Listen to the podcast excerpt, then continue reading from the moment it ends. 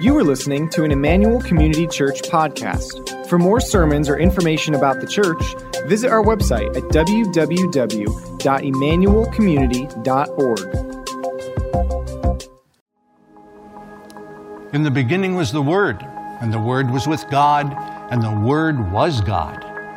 The Word became flesh and lived among us. We have seen His glory, glory in the story of the only Son of God. He is full of grace and truth. This is the beginning, the beginning of the good news about Jesus, the baby. Baby? Yes, but also God. In Him, the fullness of deity. It dwells in Him bodily, over every power and authority, but without tyranny. He didn't think equality with God was something to cling to. A virgin believed and then conceived. She had a son the chosen one, and he relieved the curse of sin that kills us. He came to forgive us. They called him Emmanuel, which means God with us. Then the Magi came, stargazing. They came with prayer and praising to see him who had always been and always will be perfect God of eternity, now veiled in flesh. The Godhead we see hail the baby deity with prayer and praising, all men raising, worship him, God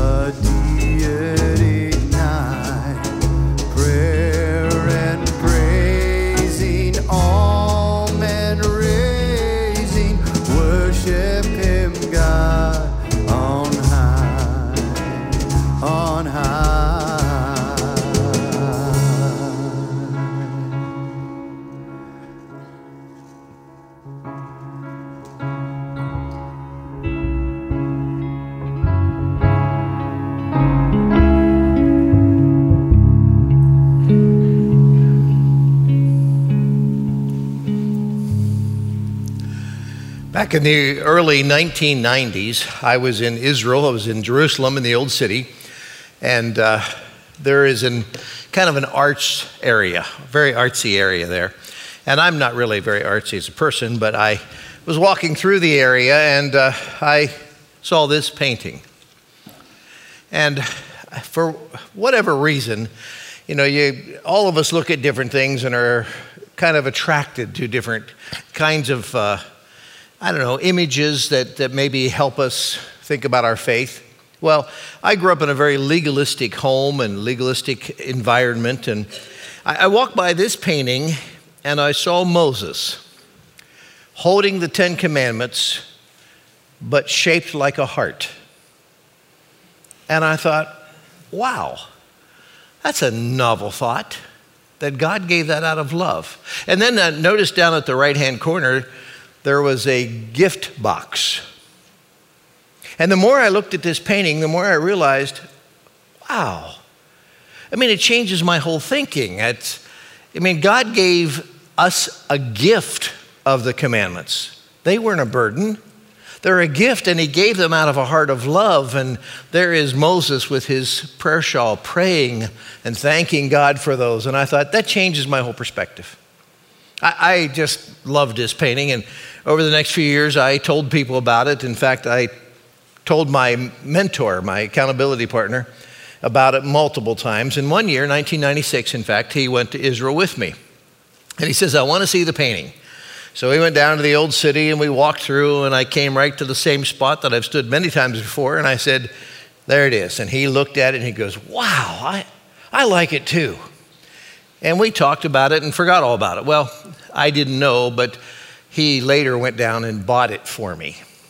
And he brought it home, and at Christmas that year, he gave me this gift of this painting, and I hung it over my fireplace in my office, and it is now hung there for 26 years.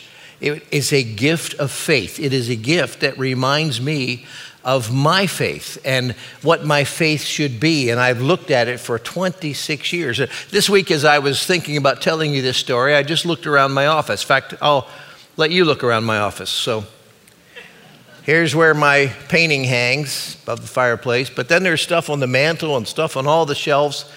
I want you to know almost all of those are gifts, gifts of faith gifts that have helped me remember or learn something. And so then you pan to the right in my office, more paintings, gifts again, everything there, a gift, except my family picture. Other than that, behind me, after I did a series on Daniel, a gift of a reminder of what we learned about Daniel. To the, to the next wall, again, on the wall, on the shelf, all gifts. They have been gifts of faith that have been given me for over the many years I've been here, and I have so enjoyed them. And you might be thinking right now, he's asking for more gifts. and actually, I'm asking the opposite. I'm actually saying, my wall space is full, my, my shelves are full. Don't get me any gifts. I'm good. But I want to challenge you today to get one another gifts of faith. I want to challenge you to maybe you have loved ones, maybe who are teetering in their faith, or maybe not yet come to faith. Or maybe they just are struggling with a certain thing that one gift of faith could really be a blessing to them. Who is that? Today we come to the second of the gifts that the Magi gave to Jesus. Now, it's really the third. We'll talk about worship in a moment, but the treasures that they opened. Last week was gold, today, frankincense. And we're learning that that was a gift of faith. And I think we can just miss that when we sing the song or when we read the scripture, but it's a very important concept. And I want you to take your Bibles and your sermon notes and let's join together in God's Word as we looked at this whole idea of the gift of frankincense, which is a gift of faith. Now, there are two things we're learning in this series, and I want to remind you of them. Number one, the first Christmas was all about giving. Doesn't matter if it was the angels or the shepherds or the wise men or Simeon and Anna or the person who gave their inn or their manger. Uh, everybody was giving. And it was all predicated on one thing, wasn't it? It was only because the Heavenly Father so loved the world that he gave his son. And that's Christmas. That's what Christmas is about. He gave his son, and so we are to be giving people as well. Secondly, our Christmas can be much more meaningful when we change our focus from receiving to giving. And I'm not saying you shouldn't receive anything. We talked about that last week. It's good to be receivers as well. But if we can change the focus to what is it you want to give for Christmas instead of what do you want for Christmas, I think it can really help us get the right perspective. Okay, now, if you haven't been here the last two weeks, or if you maybe have been, but just kind of forgot some of these things, let me bring you up to speed. I'm going to do this quickly. Number one, we've learned so far that God set the standard for giving. The Bible says He is a giver, and He's so good at giving that we should be like Him in our giving. Number two, we learned that the Magi visited Jesus sometime after Jesus was born. In fact, Matthew tells us that after Jesus was born in Bethlehem. How long after? Don't know. I think I can prove to you, as we talked last week, more than 40 days after, but less than two years. So, was Jesus a year old, 18 months old when they showed up? I don't know. But we know well, he was more than 40 and less than two years, more than 40 days and less than two years. Thirdly, their first gift to Jesus, these wise men, uh, was worship. They fell on their faces, and in the Greek, proskuneo. Proskuneo means just to fall flat and worship. And I just want to say that to you again. Isn't that odd for a toddler?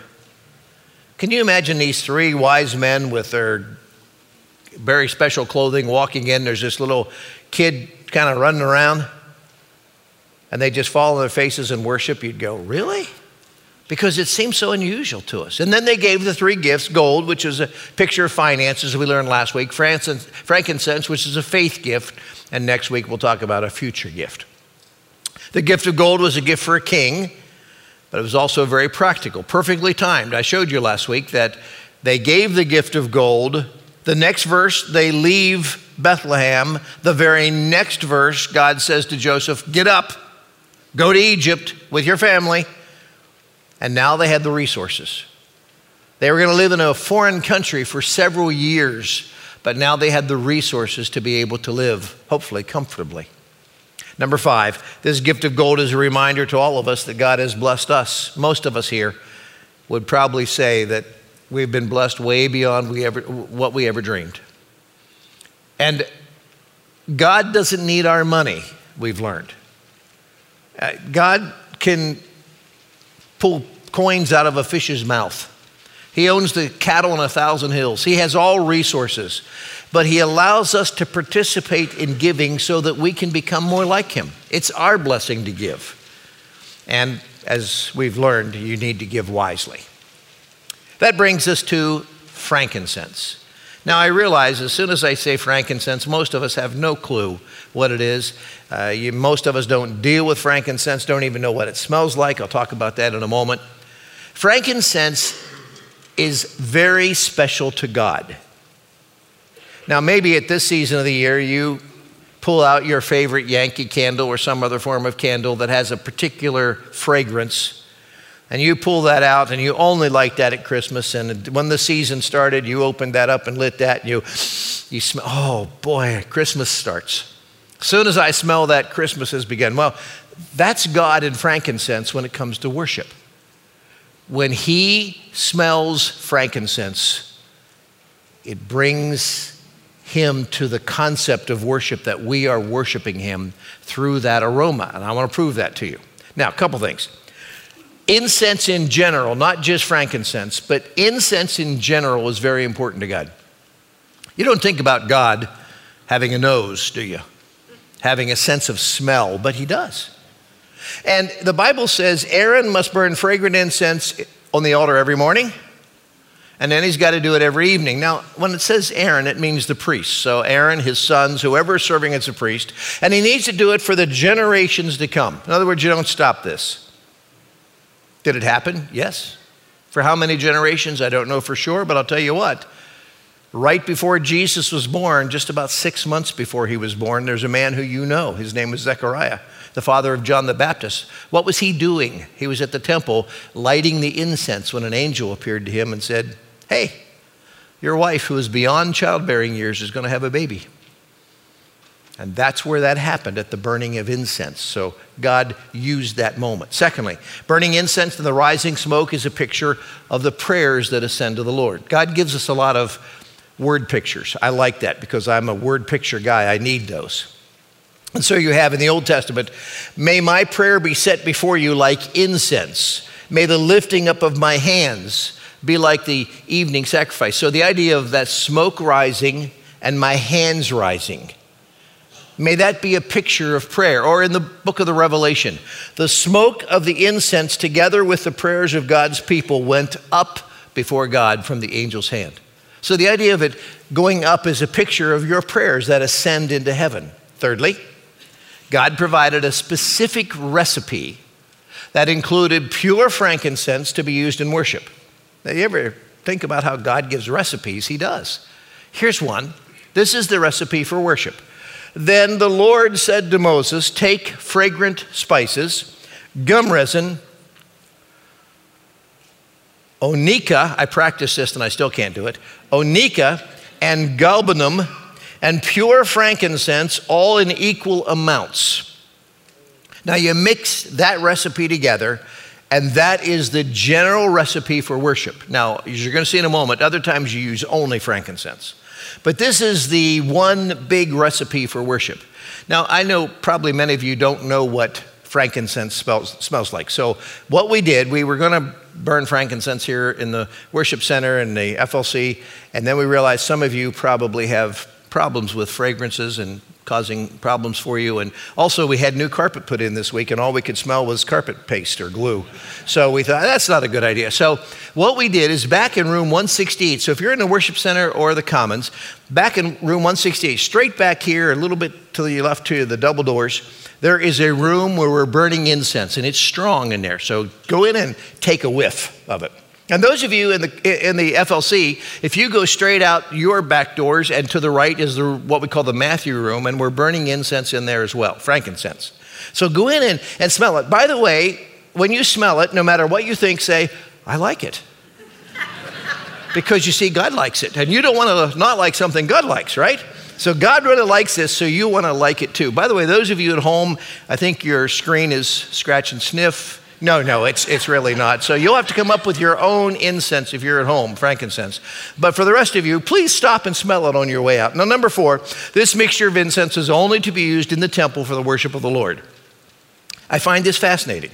Today, you can go down to uh, uh, a candle store and buy any fragrance you want and take it home and burn it, and nobody will say anything. Ah, but in those days, if you went to the incense store and bought frankincense, and then you took it home, your neighbors would come over and say, Hey, hey, hey, you can't do this. Let me show you. Do not make any incense with this formula for yourselves, considered holy to the Lord. Holy there means separate or only for the Lord. Whoever makes incense like it to enjoy its fragrance must be cut off from their people.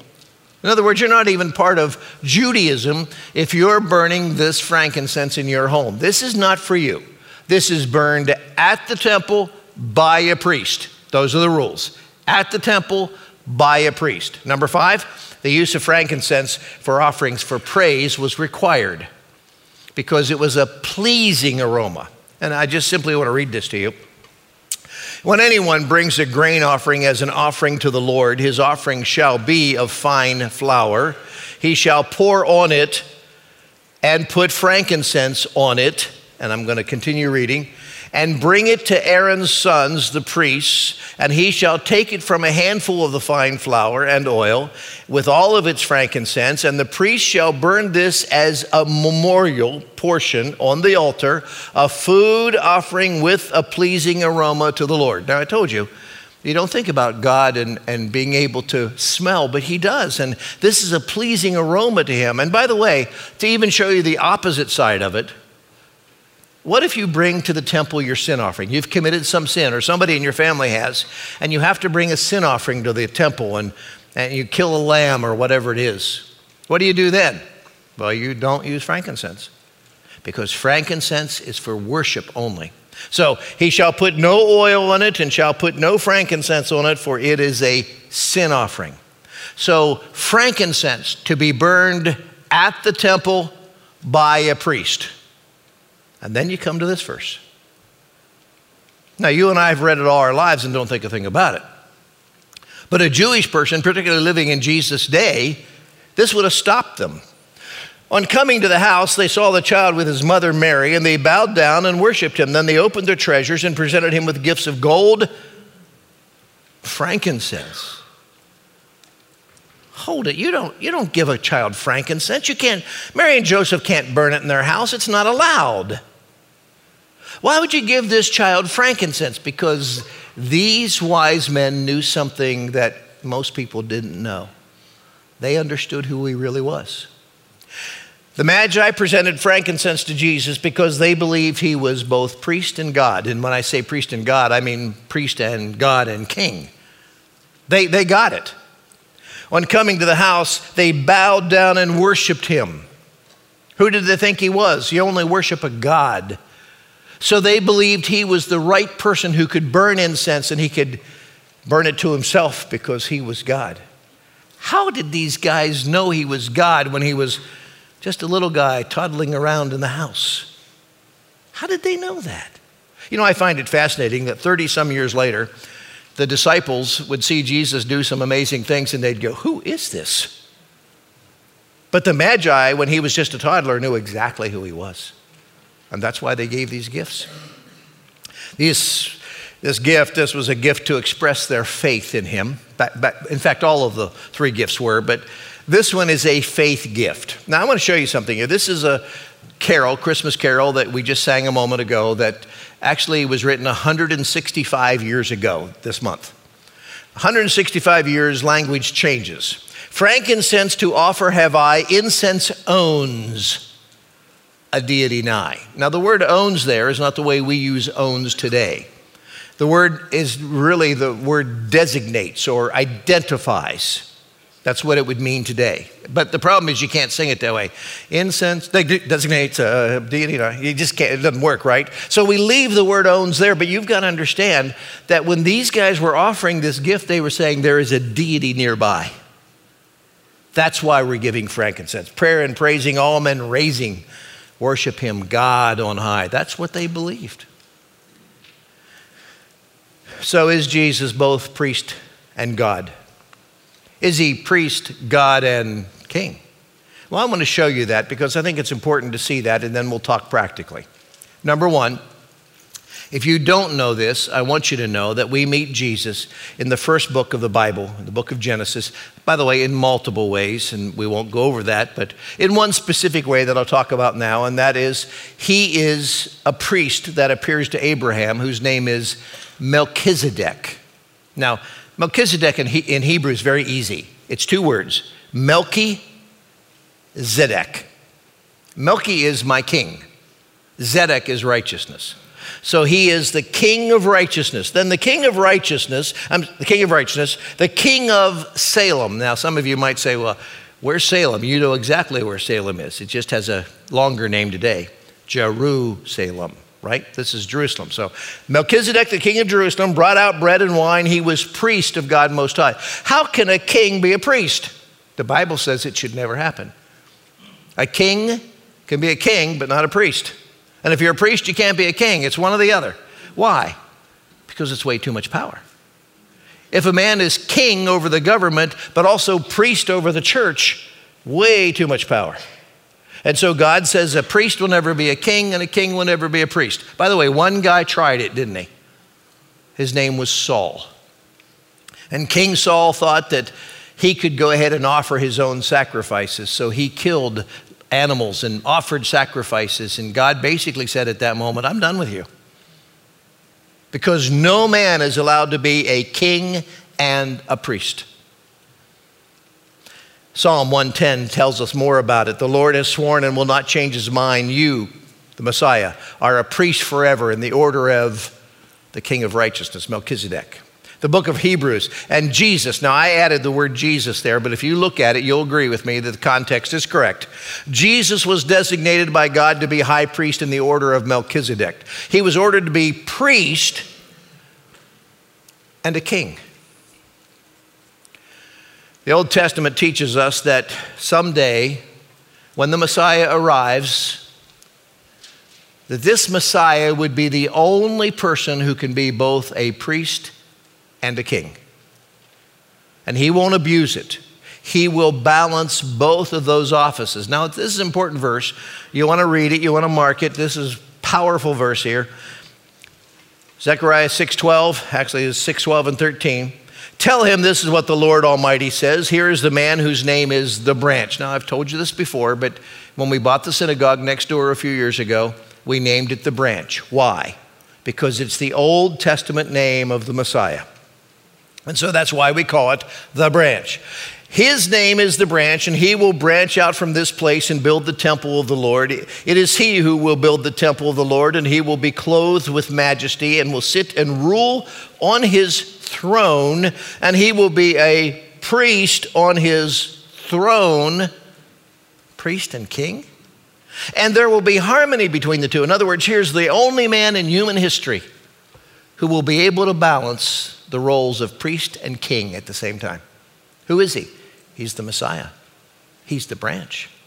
The New Testament teaches that Jesus was our perfect and final sacrifice, so He was our priest, and yet He was also our lamb. We'll talk about that more next week. And He offered the perfect sacrifice. It also tells us He's God. When this priest had offered for all time one sacrifice for sin, see, He's a priest, He sat down at the right hand of God. Why? Because He's God. You don't sit it down at the right hand of God unless you're also God. And so he is priest and God. The scriptures are clear that Jesus is fully God, yet he became a man to be our high priest. And this is a verse that you should all know because there's always someone who says, Well, I believe Jesus was a good teacher, but I don't know that he was God. Well, then you have to reject scriptures because the Bible says, For in Christ all the fullness of the deity lives in bodily form. He is fully God. And even on the earth, in his flesh, he is fully God. And in Christ, you have been brought to fullness. He is the head over every power and authority. He is God, he is king. And of course, he made the sacrifice, so he's also your priest. How did the Magi know this? Well, they were great students of the word, and they understood this before it ever happened. And when they came to worship Jesus, they knew he was priest and king and God. That's an amazing thought. Now, here's the problem I can't go and bow literally before a baby who is the Christ child and offer him my gifts. Love to. What an opportunity that was for those wise men, even though they traveled a thousand miles each way to get there. Spent only a few hours, apparently. What a privilege it would be to bow before God in the form of flesh and give him a gift. You and I can't do that. It's not possible. Christ now resides at the right hand of the Father in heaven. So, how do I give gifts? Well, you can figure that out, but let me walk you through it. Number one, today we give gifts to a gifts of faith when we give to advance God's kingdom. Anywhere in the world. Do you have a friend or uh, maybe a couple that you know who are serving in another part of the world as missionaries? and you are underwriting their ministry, you're helping to provide for a ministry for them, then you are giving a gift of faith. That's an incredible because God's kingdom is advancing. If you're giving to your local church and the church is effective, that's a biggie, but as long as the church is effective, then you're giving a gift of faith. If you're giving to a parachurch organization, a, a, a ministry, uh, let's say in our area, that ministers to high school students or ministers to homeless people. Uh, you are giving a gift of faith, and that's a wonderful way to do that.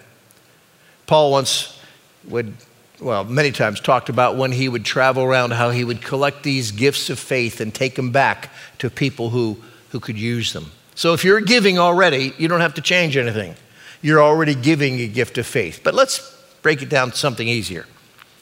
Giving gifts of faith to others helps them to worship and also to encourage their faith and their trust. I mean, this picture for me and many others in my office have been such a boost and encouragement. It makes my office such a pleasure to sit in and, and to study because of these things that help to enhance my faith. These gifts will be great reminders to people in your family or people you know. Do you know someone who is on the edge of faith? Maybe they're struggling with their faith. Do you know someone who's struggling with a certain aspect of maybe sin and they're really processing it? What if you would give them a gift that would constantly remind them of how they can be more like Christ? What a blessing that could be. By the way, I want you to know your gifts of faith don't really have to cost much or even anything. One of the best gifts Jesus ever gave us was this, wasn't it? And he took the bread and gave thanks and broke it and gave it to them, saying, This is my body given for you. This do in remembrance of me. So Jesus one time said, Here, Here's a word picture for you. From now on, when you as a people are gathered together as the church and you take a piece of bread and drink a little bit of that juice or wine, I want you to know that this is my body and my blood, and so you do it in remembrance of me. That was a gift to us. And here we are 2,000 years later. Almost every evangelical church does this, sometimes every week, sometimes once a month. But every church does this because it's a gift to us. By the way, there's lots of ways you can give faith gifts. I think about them in the scriptures. I, I think of that little old lady. I don't know if she was that old, but little lady who walked up behind Jesus and reached down and touched the hem of his garment, and instantly she was healed. And Jesus commended her Daughter, your faith has healed you. And do you realize that everybody in that crowd were like, Oh, I wish I'd have touched his garment? You see, when they saw her do that, they were like, Wow, that's faith. Or the centurion, or Thomas when he said, my Lord and my God. Do you realize that all the disciples in the room were like, wow, that's a gift of faith. You know, when you express your faith to someone else, you're boosting them. A few weeks ago, I was in a restaurant. Um, they had to put a couple tables together for a family came in. There were eight of them. It looked like a dad and mom and children and maybe even a couple grandchildren there. They were all sitting around this big table. And they were laughing and having a big time, and then their food was delivered. And as soon as their food came, the dad reached out with both hands and took the hands of the ones next to him, and then right around the table, everybody took hands. And he says, Our Father, we thank you. And he, said, he did it loud. I pray in restaurants too, but I do it soft. But he was loud. By the way, I had no, I had no sense that he was trying to make a point or that he was showing off. You could tell this is who he was. And he shared that prayer in faith, and I bowed my eyes at the next table. I bowed my head too. I, I thought, wow. And it was such a boost to me. I, I mean, it's just a simple prayer to meal, but to see a family do that in public, unashamedly, is like, yes. And it just increases my faith. You can do those things. You can do actions that just really encourage other people's faith. But let me take it a step further, and that is there's also things you can purchase. And so at this Christmas season, when you're looking for gifts, I, I know there's trendy gifts and there's gifts that are all over the TV that you know, kids want and so forth. But what if you said, you know what, I'm going to give each person a gift of faith? For someone, it might be a Bible. They need a new Bible, or someone a devotional book, or maybe it's some jewelry that, that will have a verse on it, or uh, a, a, some kind of reference that would help them, or, or a painting like this one, or a photo, or a, a poem that you write, or whatever. There's so many ways to give gifts of faith. Who in your family, who of your friends could be so blessed if you gave them a gift of faith? I encourage you to do that. Lastly, this is the one time I'm going to tell you go ahead and buy a gift for yourself. I think sometimes only you know what kind of reminders you need. You haven't shared that with anybody. Many years ago, and you've seen it before, but I bought for myself a, a grafted in piece, and I've worn it ever since as a reminder that I am part of Christ's kingdom, that I'm allowed to be, that I'm invited in. And it's encouraged me. It's something that I want to be reminded of. And so, if you want to get yourself a gift, by the way, it's a gift for you so that you can be a gift for Him. And there might be something for you that maybe is 2023. It's going to be your theme. It's going to be who you want to be in 2023. And so you buy yourself something, a picture, a piece of jewelry, whatever, that'll remind you of that. Well, that's the hope. That's my challenge. I'll simply say it this way What gifts of faith will you give this year?